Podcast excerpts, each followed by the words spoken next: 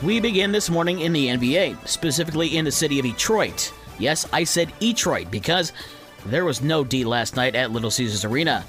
Milwaukee's Giannis Antetokounmpo had 29 points, 20 of them in the first quarter of the Bucks' 150-130 win over the Pistons.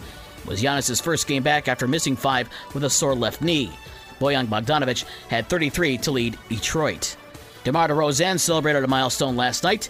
DeRozan playing in his 1,000th career game and his 26 points helped lead Chicago to a 111-100 win over the Atlanta Hawks. Nikola Vucevic had a double-double of 14 points and 17 rebounds, and Zach LaVine had 20 points, as Bulls have now won three straight. They try to make it four in a row when they travel to Indiana tonight at 7.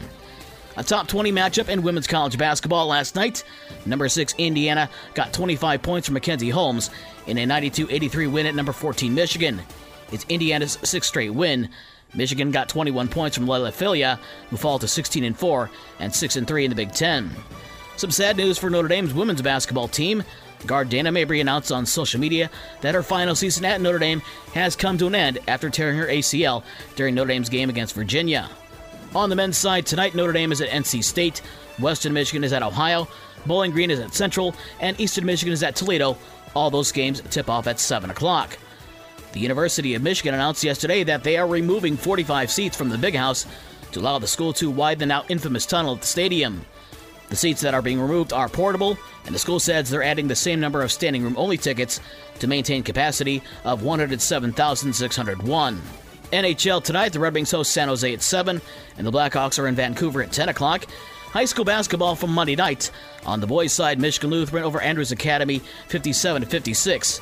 ML's Micah Herbst won the game at the buzzer for the Titans. He finished with a game high 17 points. Elsewhere on Monday, Bridgman over Our Lady of the Lake 58 31.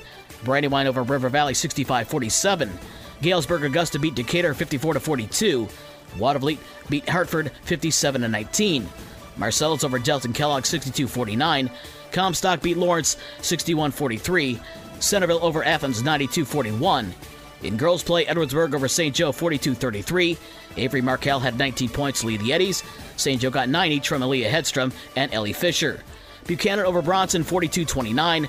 Watervliet beat Hartford 52 29. Allegan topped Parchment 42 24. It was White Pigeon over Howardsville Christian 42 27. Lawrence over Comstock 65 15.